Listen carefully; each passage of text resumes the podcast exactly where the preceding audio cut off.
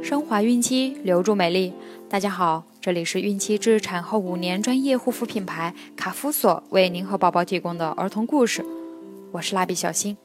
孕妈妈们可以登录天猫卡夫索旗舰店，找到适合自己的孕期护肤产品哦。今天我们将收听的故事是《大闹天宫》。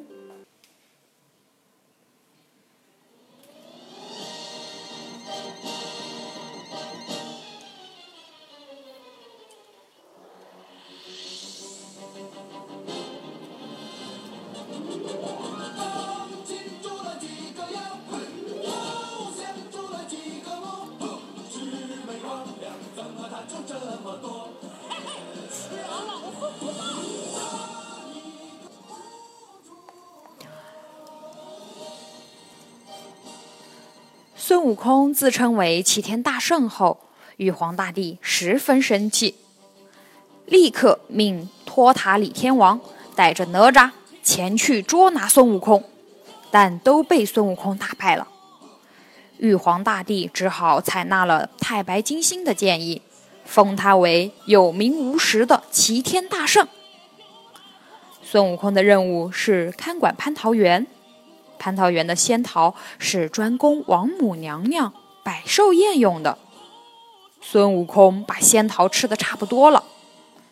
这天，一群仙女来摘寿桃，一看大寿桃全没有了，惊讶的叫了起来。孙悟空听仙女们说王母娘娘要开蟠桃大会，但没有请他，非常恼怒。拔下了几根汗毛，让所有的仙宫童子们都睡熟了，然后自己大吃大喝一顿佳肴美酒，又偷吃了太上老君炼的仙丹。酒醒后，孙悟空赶紧回花果山去了。玉皇大帝决定重重惩罚悟空，命李天王带领天兵天将。将花果山包围起来，孙悟空和各路神仙打斗了一天一夜，却毫发无损。玉帝又调来二郎神前来助战，二郎神跟孙悟空不分胜负，他们又斗了几天几夜，仍然战得难分难解。太上老君见二郎神无法取胜。便取下了金刚圈，朝孙悟空扔去。悟空没留神，被金刚圈砸中。二郎神立刻命令神犬咬住了悟空的腿。孙悟空动弹不得，被李天王和天兵天将押回天宫受罚去了。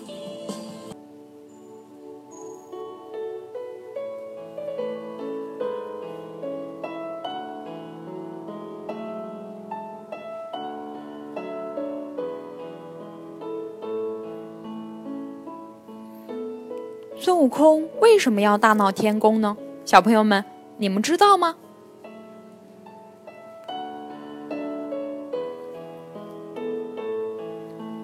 好了，今天的故事就讲完了，朋友们记得订阅哦。卡夫所提供最丰富、最全面的孕期及育儿相关知识资讯，天然养肤，美源于心，让美丽伴随您的孕期，期待您的关注。蜡笔小新，祝您生活愉快，明天再见。